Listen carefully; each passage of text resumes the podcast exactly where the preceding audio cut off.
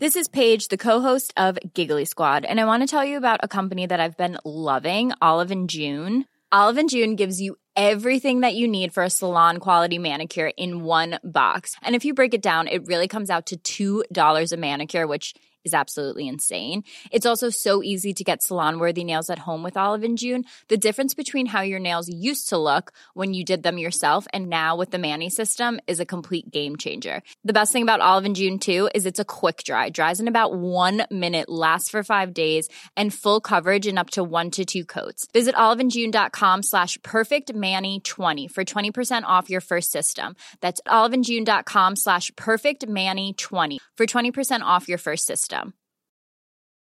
Burrow's furniture is built for the way you live.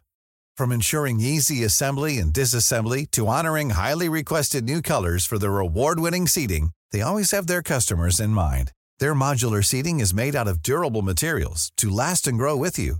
And with Burrow, you always get fast, free shipping.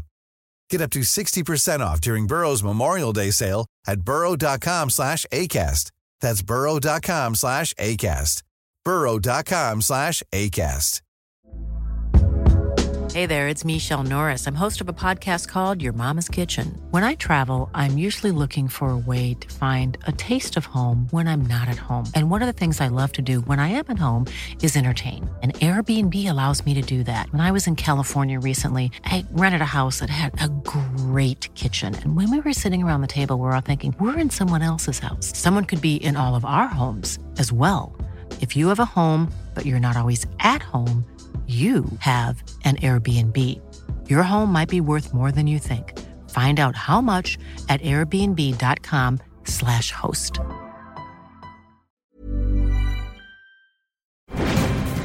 A weathered trunk at the heart of a confounding historical mystery.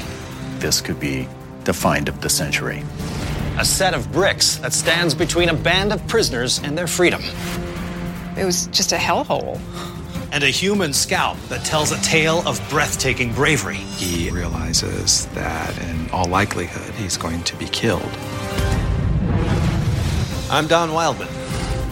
Join me on a journey across the United States as we go deep into the vaults of the nation's most revered institutions, unearthing wondrous treasures from the past, extraordinary artifacts, and bizarre relics each with a shocking story to tell and a secret to be revealed.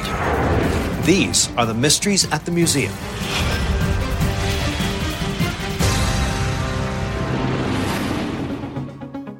In the heart of Oak Ridge, Tennessee, at the American Museum of Science and Energy, hands on exhibits offer instruction in the more whimsical side of science. But beyond the whispering dish, lightning ball, and other hair raising displays, there's one artifact that speaks of the darker side of scientific discovery. It's about 10 feet tall. It's made of steel, has some copper and some graphite. This machine was designed over half a century ago. But as historian Ray Smith can attest, its dated appearance belies its modern day significance. What is this machine? And what part did it play in an unlikely prophecy of urbanization and Armageddon? 1900. Farmer John Hendrix is living happily with his wife and four children on his land in Bear Creek Valley, Tennessee. But one day, disaster strikes.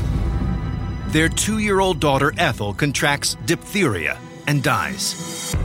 Devastated by the loss, the grieving mother gathers the rest of her children and flees, leaving John behind.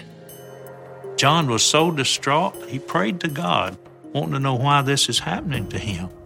I heard a loud voice during one of those prayers that said, If you'll go sleep on the ground for 40 nights, you'll learn the future of this place.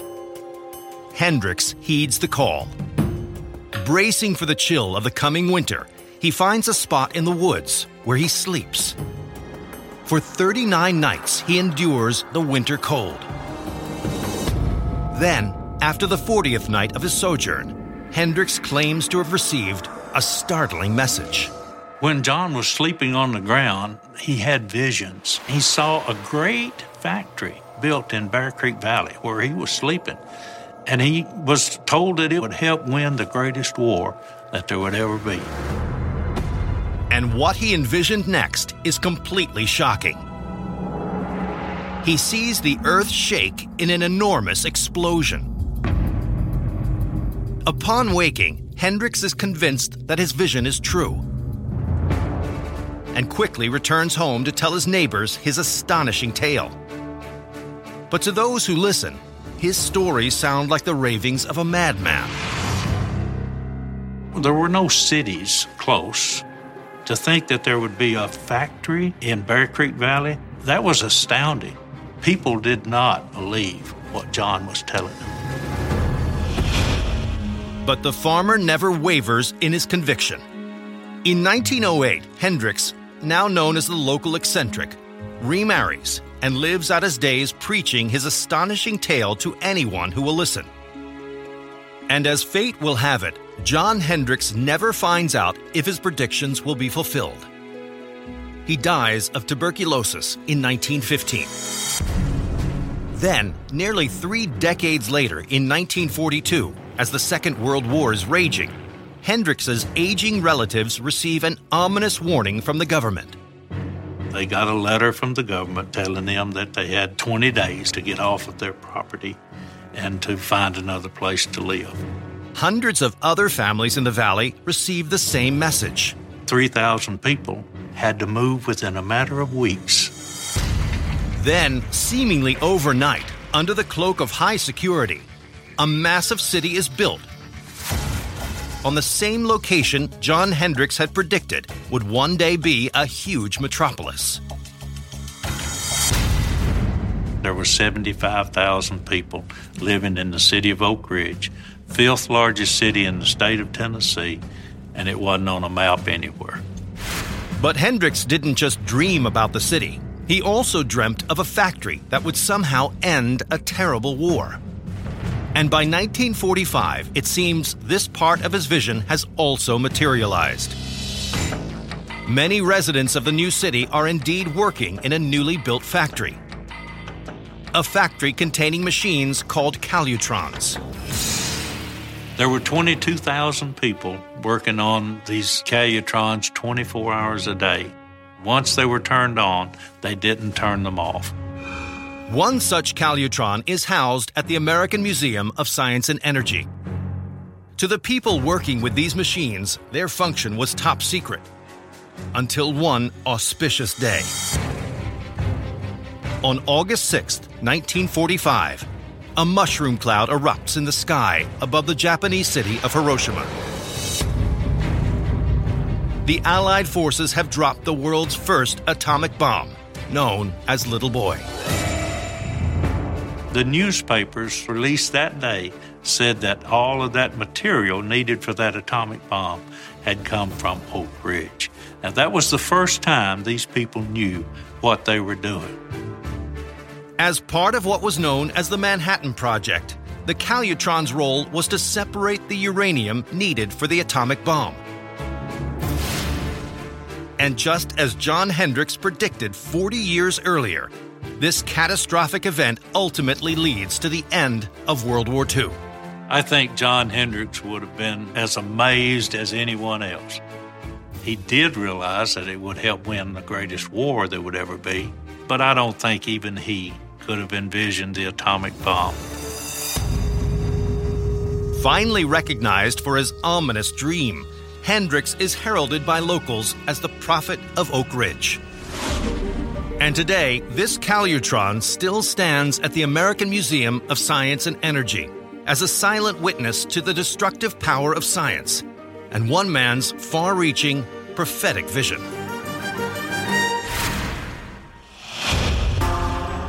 Situated near the center of the nation, Omaha, Nebraska was once known as the gateway to the West. And today, at the Omaha Public Library, tucked away behind the archives and genealogy records, is an artifact that tells a ghastly tale from this state's frontier past. It weighs approximately seven, eight ounces. It's uh, very ethereal, very uh, light in color, a very unique item. Library director Gary Wasdin has seen visitors completely mesmerized by this gruesome object. Most people wonder why such a thing even exists. It is a little on the creepy side and catches people off guard. This remnant of hair and flesh tells the grisly tale of one man's unimaginable courage in the face of death. What is this bizarre looking artifact? And to whom did it once belong? 1867, Omaha, Nebraska. The Union Pacific is rapidly expanding railroad and telegraph lines from the Midwest to the Pacific coast. But this expansion is met with great resistance. There was a lot of hostility between the Native American tribes and railroads during this time period. The Cheyenne tribe saw the encroachment and building of this railroad as a declaration of war. And on the front lines of this conflict is William Thompson, a British man in search of frontier adventure. Thompson's task was to ensure that these telegraph lines were in good working condition at all times. It was incredibly important uh, and vital to the functioning railroad. On August 6th, Thompson and five other men are assigned to repair a broken telegraph line in Plum Creek, a territory 200 miles west of Omaha. They jump onto a handcart and head out of town. After hours of travel as they near Plum Creek, the men are suddenly and violently thrown from the cart. It appears the tracks have been sabotaged. They're ambushed by a group of approximately 25 Cheyenne tribesmen on horseback. It's a pretty chaotic scene. Thompson is thrown to the ground. As he lies helpless, one of the Cheyenne warriors approaches him in search of a victory prize. Thompson decides that his best course of action is to pretend to be dead.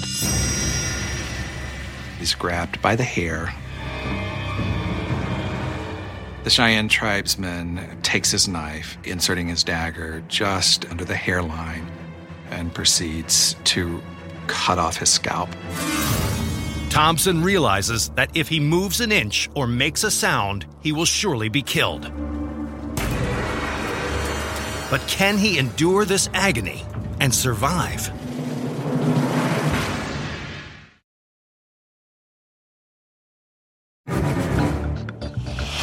It's 1867. In the midst of an ambush by Cheyenne tribesmen, rail worker William Thompson feigns death. But when a warrior begins to scalp him, Thompson realizes his only hope is to remain entirely silent and still. Can he survive this harrowing ordeal?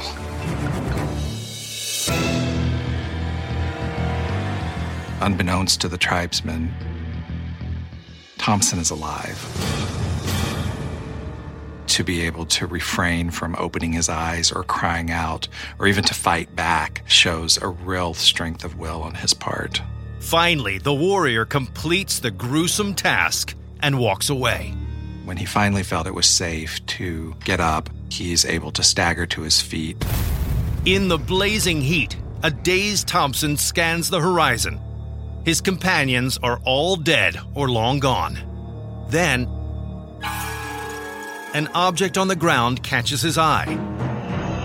As Thompson reaches down, to his surprise, he discovers that it's the scalp that was just recently removed from his head. It seems his attacker dropped the prize as he rode off. Nearly two days later, a beleaguered Thompson returns to Omaha, where a doctor attempts to reattach his scalp. But his sun battered wound is too dry for it to take hold. Determined to keep it one way or another, Thompson makes a rather odd decision to have his reclaimed scalp tanned. Within weeks, Thompson heads back to England with his preserved scalp in tow. There, he travels the land educating his countrymen on the cultures and customs of the American frontier. Thompson takes his scalp with him wherever he goes and takes great delight in sharing his story in pubs, in programs, and showing the scalp at the end as a big reveal. Audiences are gripped by the bizarre totem and the grisly tale of a distant land. And before his death, Thompson offers his scalp to his doctor in Nebraska as a souvenir of this singular event in Cornhusker state history. Thompson's survival, as far as we know, is the only reported account of a man surviving being scalped here in the state. The legendary artifact has since been donated to the Omaha Public Library, where it's been preserved for over 100 years. Today, it serves as a reminder of Nebraska's wild past and of the courageous man who was once scalped and lived to tell the tale. Straddling the desolate border of California and Nevada is Death Valley National Park, an arid stretch of sand and stone, marked by an unforgiving climate and sweeping, majestic landscapes.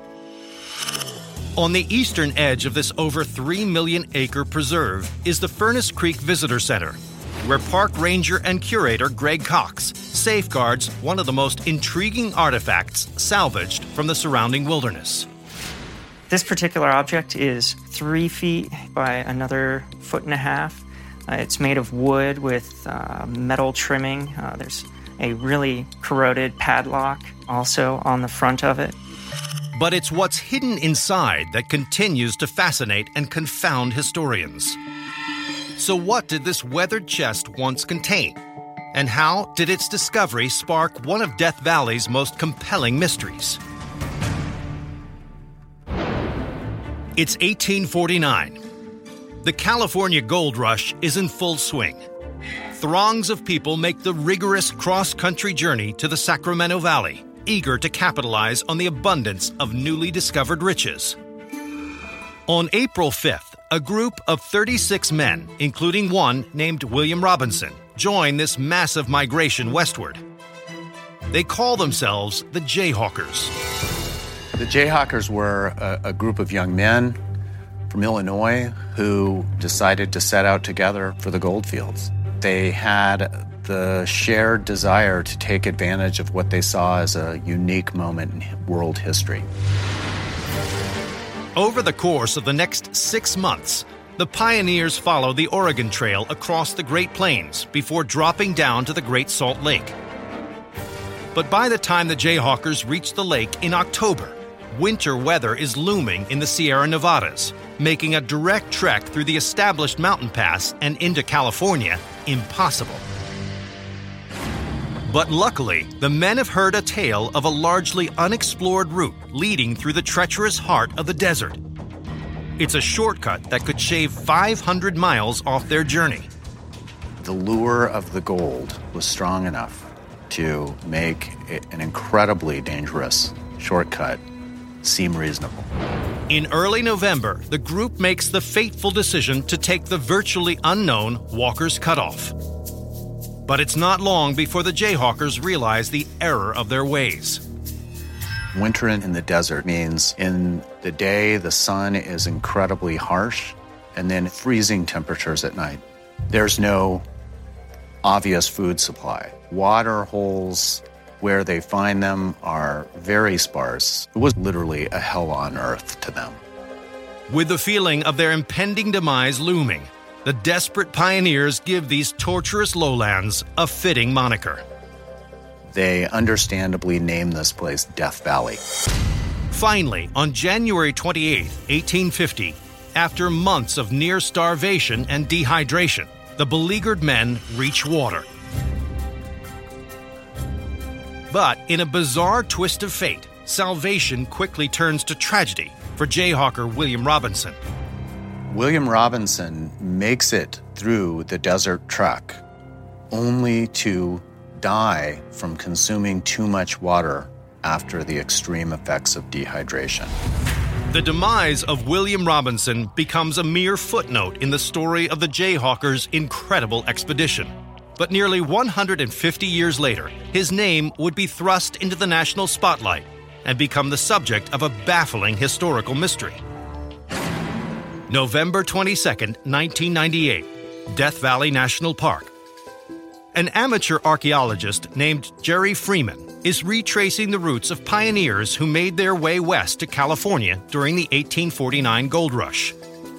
Clambering along a rocky trail, he discovers a small cave and notices an object uh, in the back. It's a trunk. It's the same trunk now housed at the Furnace Creek Visitor Center. Inside the trunk, he finds a fairly odd collection of things. Among the items are two ceramic bowls, two photographs, a letter, and a manifest that was labeled Property Manifest of William Robinson, second day of the Lord's year, 1850. Freeman seems to have stumbled upon an historical gold mine, the last possessions of ill fated Jayhawker William Robinson. A find of a trunk intact that was a time capsule of an important event is actually quite rare. This is, he thinks, the find of the century.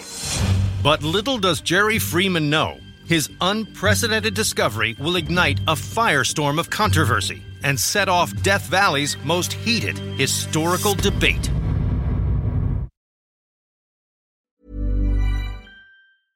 Hey, I'm Ryan Reynolds. At Mint Mobile, we like to do the opposite of what Big Wireless does. They charge you a lot, we charge you a little. So naturally, when they announced they'd be raising their prices due to inflation, we decided to deflate our prices due to not hating you.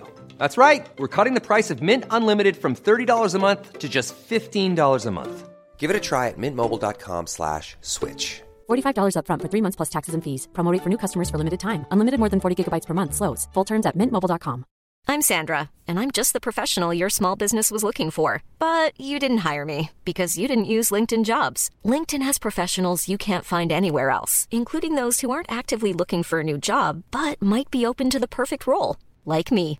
In a given month, over 70% of LinkedIn users don't visit other leading job sites. So if you're not looking on LinkedIn, you'll miss out on great candidates like Sandra. Start hiring professionals like a professional. Post your free job on linkedin.com/people today.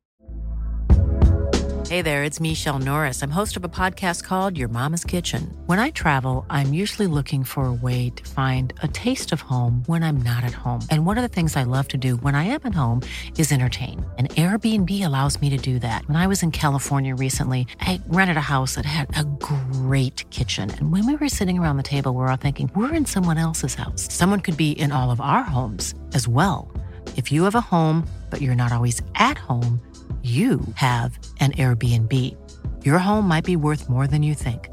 Find out how much at airbnb.com/slash host. Since 2013, Bombas has donated over 100 million socks, underwear, and t-shirts to those facing homelessness. If we counted those on air, this ad would last over 1,157 days. But if we counted the time it takes to make a donation possible, it would take just a few clicks. Because every time you make a purchase, Bombas donates an item to someone who needs it. Go to bombas.com slash ACAST and use code ACAST for 20% off your first purchase. That's bombas.com slash ACAST, code ACAST.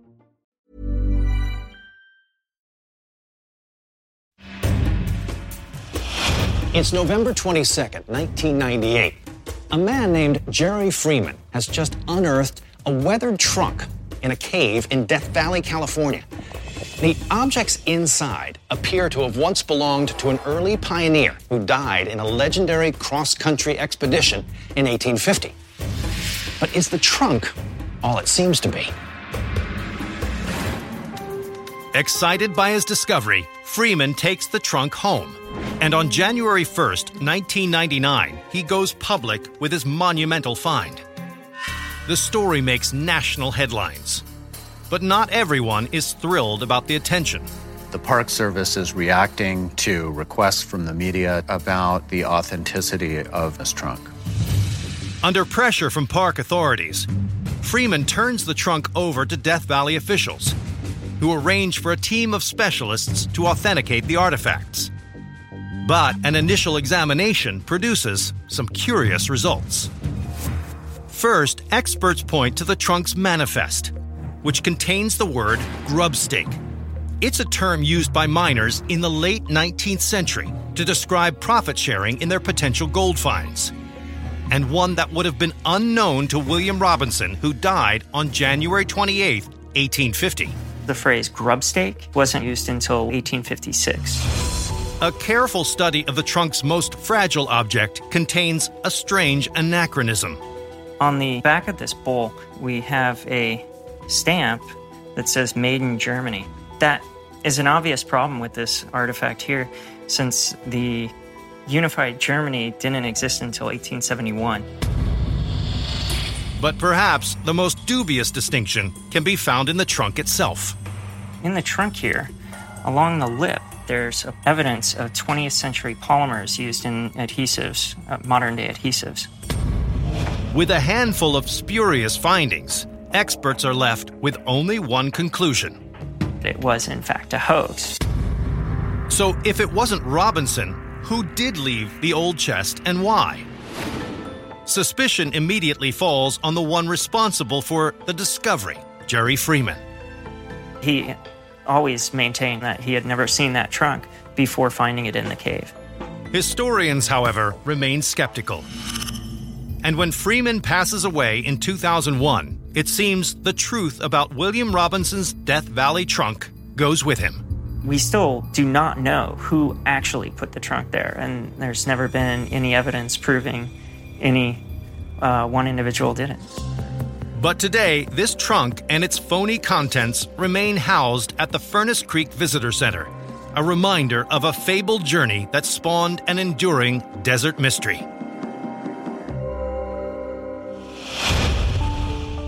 The village of Point Pleasant, West Virginia, sits at the confluence of the Ohio and Kanawha rivers. Its charming main street evokes the classic feel of small town America, but is also the site of a rather unusual attraction. This 12 foot tall figure, crafted from stainless steel, looms over a small park commemorating a series of strange events that first terrorized area residents nearly 50 years ago. Just down the street, Jeff Wamsley runs a small museum filled with files, newspaper clippings, and evidence, all tied to a mystery that some say remains unsolved. I personally have always been intrigued since I grew up here in Point Pleasant as to what people were seeing.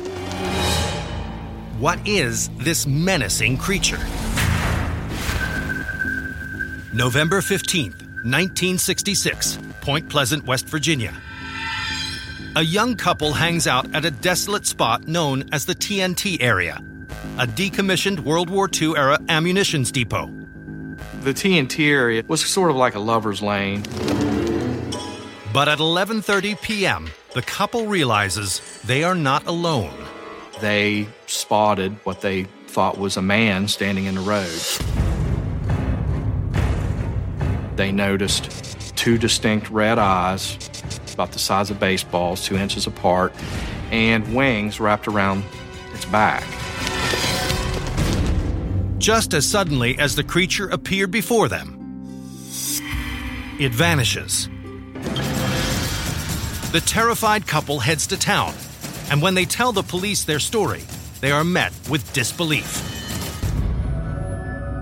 That same evening, over 90 miles away in Salem, West Virginia, a man named Newell Partridge has an unsettling experience. He was watching TV. All of a sudden, the TV started making a very high pitched noise. As he looked out the back window, he saw what he described as red lights. This strange apparition also disappears. And after news of two similar sightings, nearly 100 miles apart, hits the local news, hundreds of reports about a terrifying creature with wings and glowing red eyes come pouring in from across the region. The credibility of the story is solid because, you know, so many people were describing the same thing. The monster's nocturnal habits and bug like eyes earn it a nickname. A local reporter investigating the story uh, dubbed this creature Mothman. And as the hysteria surrounding the Mothman builds, people begin attributing a series of disturbing events to this mysterious creature. Farmers began to talk about mutilated cattle. Uh, some of their livestock was uh, disappearing. In response, concerned citizens armed themselves. It was almost like a hunt for Frankenstein. They were all out looking for it. Everybody wanted to get a, you know, a shot at it. So what is the Mothman.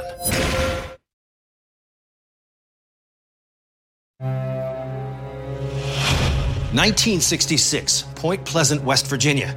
Hundreds of local residents report seeing a terrifying creature with man like features, red eyes, and massive wings. So, what is this strange monster that people call the Mothman? Some residents think that the Mothman sightings are just a case of imaginations run wild, fueled by mass hysteria. But others believe that its origins can be traced to the abandoned TNT area where the Mothman was first spotted. The TNT area became contaminated from some of the chemicals and explosives that were manufactured there during World War II. This would be a perfect environment for the Mothman. Then, as the mystery grows, in December of 1966, a local farmer named Ace Henry hears a strange noise coming from his barn. Ace quickly grabs his rifle, runs out to the barn to investigate. There, he discovers a pair of large, glowing eyes. He immediately takes aim and fires. He hears something fall to the floor in the barn. Ace Henry approaches, wondering if he's slain the infamous Mothman. But he soon realizes this is no monster. In reality, it is a large white barn owl. This owl, now on display at the Mothman Museum, leads some to believe that the glowing red circles they saw were just the light reflecting off of the owl's large eyes. And many believe the case is finally closed.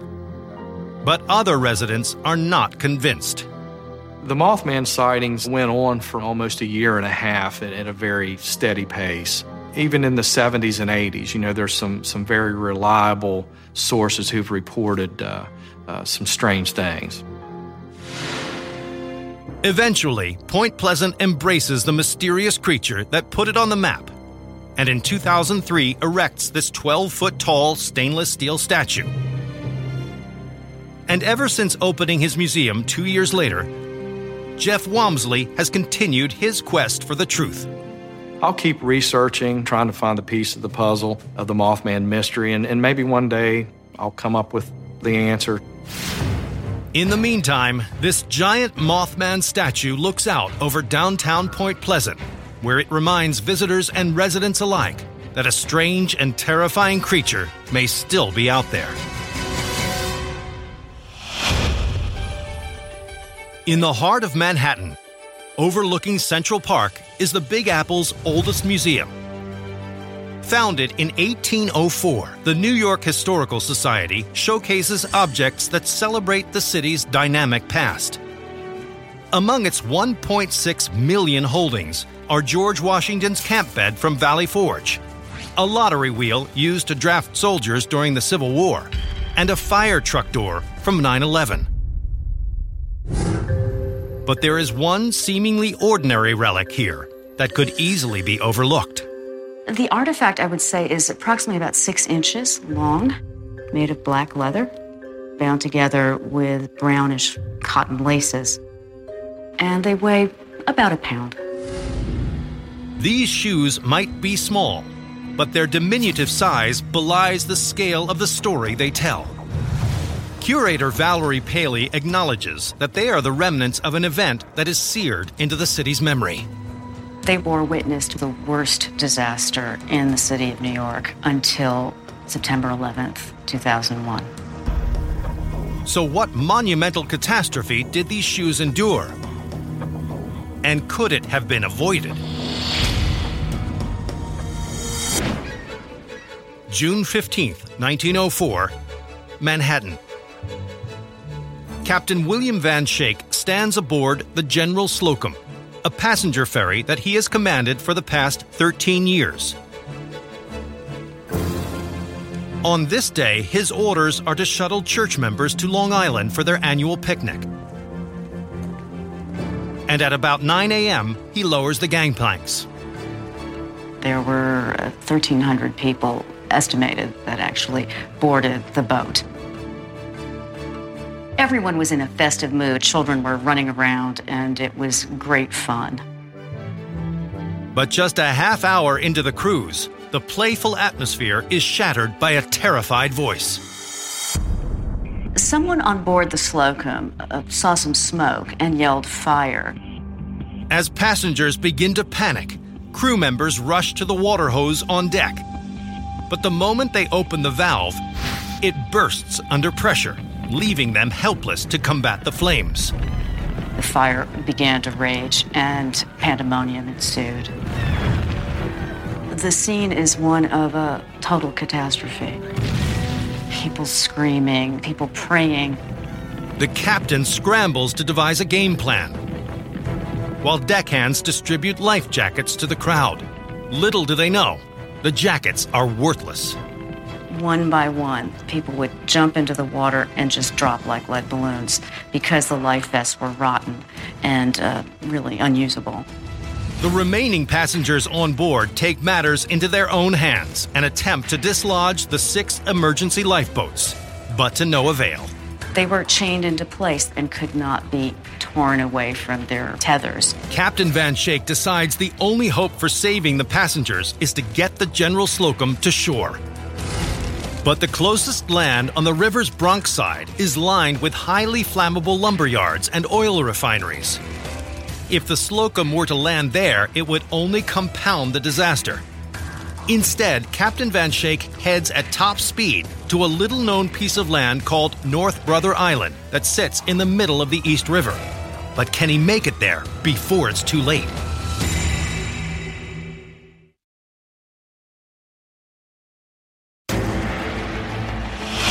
It's 1904.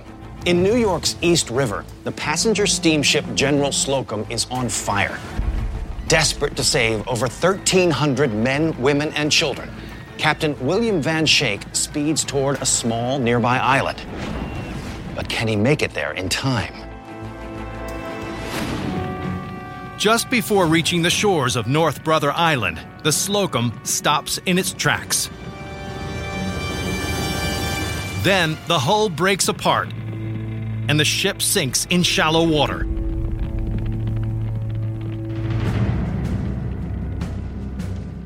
Rescuers rush to the scene and work furiously to pull survivors to the water's edge. Although some are saved, many more do not make it. Of the 1,300 people who were aboard the Slocum, about 1,021 perished. Some of the dead are only identifiable by the garments they are wearing. Like these shoes that were worn by a little girl who died along with hundreds of other children.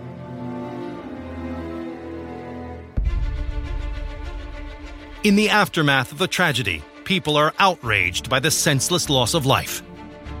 There was a large public outcry to get to the heart of what caused this disaster to happen. The Coast Guard launches an investigation. Scouring the wreckage, they discover the fire started in the lamp room and that a carelessly tossed match was the likely culprit. And because of poorly maintained equipment, the crew's attempts to quell the blaze were in vain. The fire hoses were made out of a canvas that was uh, rotting. The life preservers were made of cork, so old it had disintegrated and turned to powder. But the Coast Guard reserves its harshest judgment for Captain Van Schaick. They conclude that his decision to drive full speed ahead to North Brother Island played a crucial part in the ship's demise. Rather than saving the vessel, it only fanned the flames of the inferno, destroying the structure of the boat, and with it, countless innocent lives. Over 100 years later, at the New York Historical Society, these child shoes serve as a poignant memorial to one of the deadliest maritime tragedies in American history.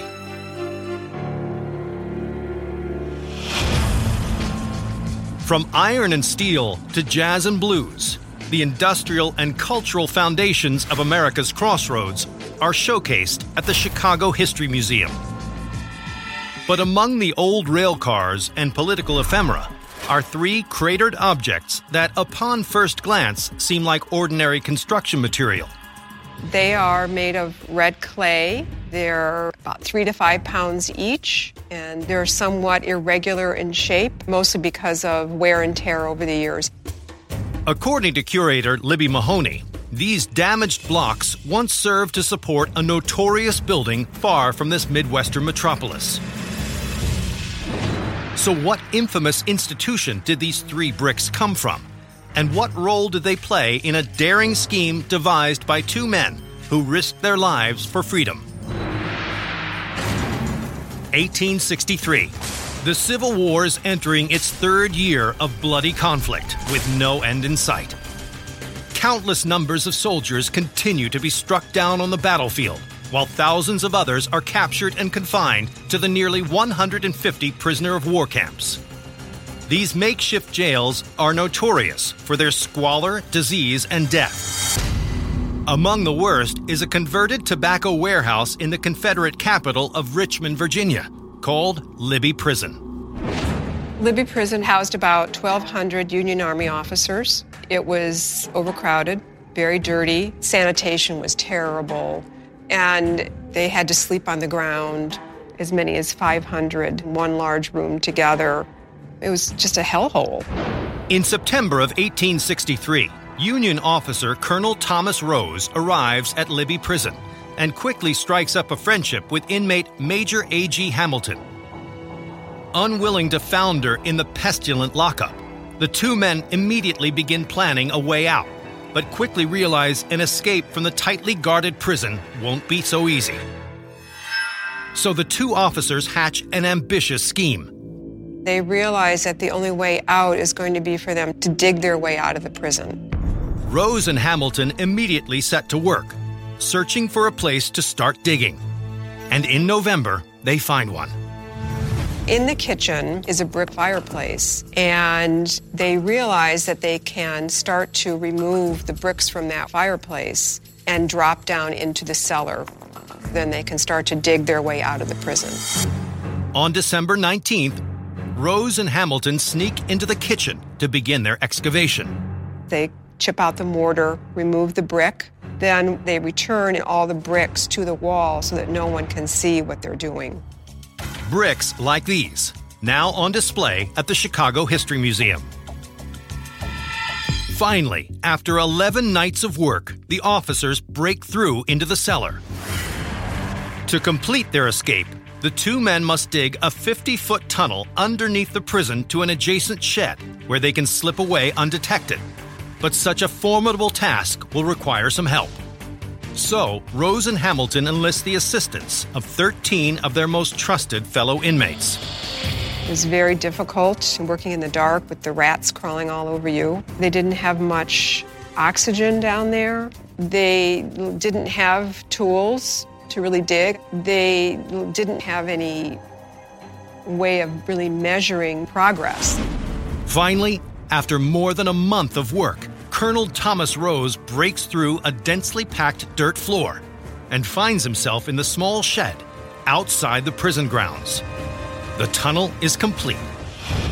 They went back to the prison and they alerted their group. It was a total of 30 who were going to escape that night. But will the soldiers make it out alive?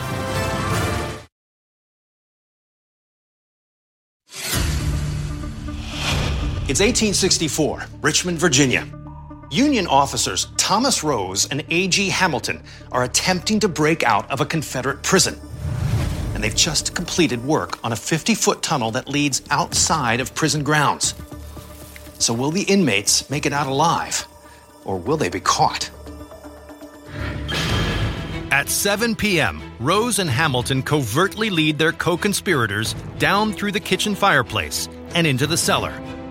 One by one, the men shimmy their way through the dark, dank tunnel for the last time and emerge in the neighboring warehouse.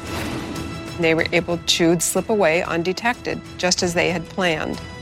The men are finally free. But Rose, Hamilton, and their 28 cohorts aren't the only ones to make a run for it.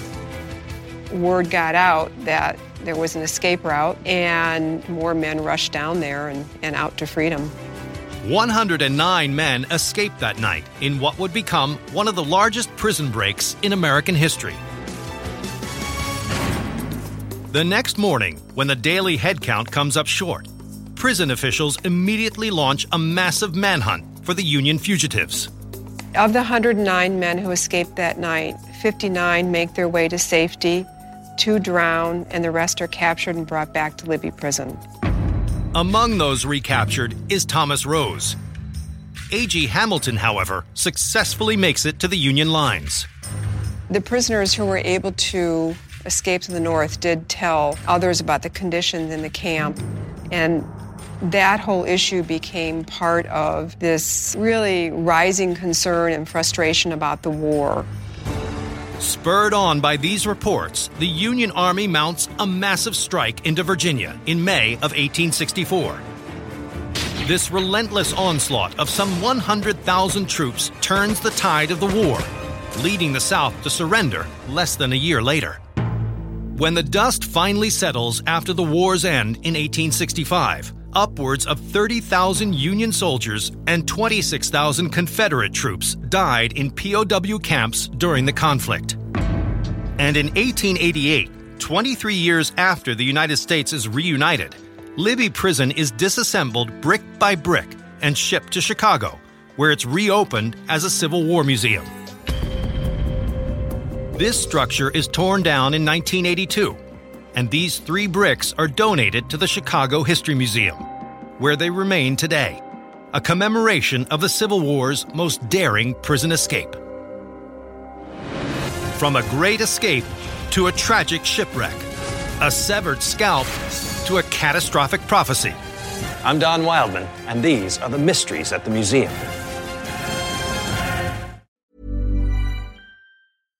Mom deserves the best, and there's no better place to shop for Mother's Day than Whole Foods Market. They're your destination for unbeatable savings, from premium gifts to show-stopping flowers and irresistible desserts. Start by saving 33% with Prime on all body care and candles. Then get a 15-stem bunch of tulips for just $9.99 each with Prime. Round out Mom's menu with festive rosé, irresistible berry chantilly cake, and more special treats. Come celebrate Mother's Day at Whole Foods Market. Hey, it's Danny Pellegrino from Everything Iconic.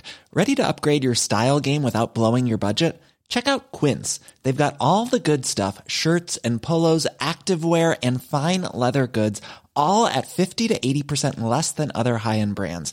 And the best part? They're all about safe, ethical, and responsible manufacturing. Get that luxury vibe without the luxury price tag. Hit up quince.com slash upgrade for free shipping and 365 day returns on your next order. That's quince.com slash upgrade. Hi, I'm Daniel, founder of Pretty Litter. Cats and cat owners deserve better than any old fashioned litter. That's why I teamed up with scientists and veterinarians to create Pretty Litter. Its innovative crystal formula has superior odor control and weighs up to 80% less than clay litter. Pretty Litter even monitors health by changing colors to help detect early signs of potential illness. It's the world's smartest kitty litter. Go to prettylitter.com and use code ACAST for 20% off your first order and a free cat toy. Terms and conditions apply. See site for details. When you make decisions for your company, you look for the no brainers. And if you have a lot of mailing to do, stamps.com is the ultimate no brainer. It streamlines your processes to make your business more efficient, which makes you less busy. Mail checks, invoices, legal documents, and everything you need to keep your business running with Stamps.com. Seamlessly connect with every major marketplace and shopping cart. Schedule package pickups and see your cheapest and fastest shipping options from different carriers. With rates up to 89% off USPS and UPS rates. And with the Stamps.com mobile app, you can take care of mailing and shipping wherever you are. Make the same no-brainer decision as over 1 million other businesses with stamps.com. Sign up with code program for a 4-week trial plus free postage and a free digital scale. No long-term commitments or contracts. That's stamps.com. Code program.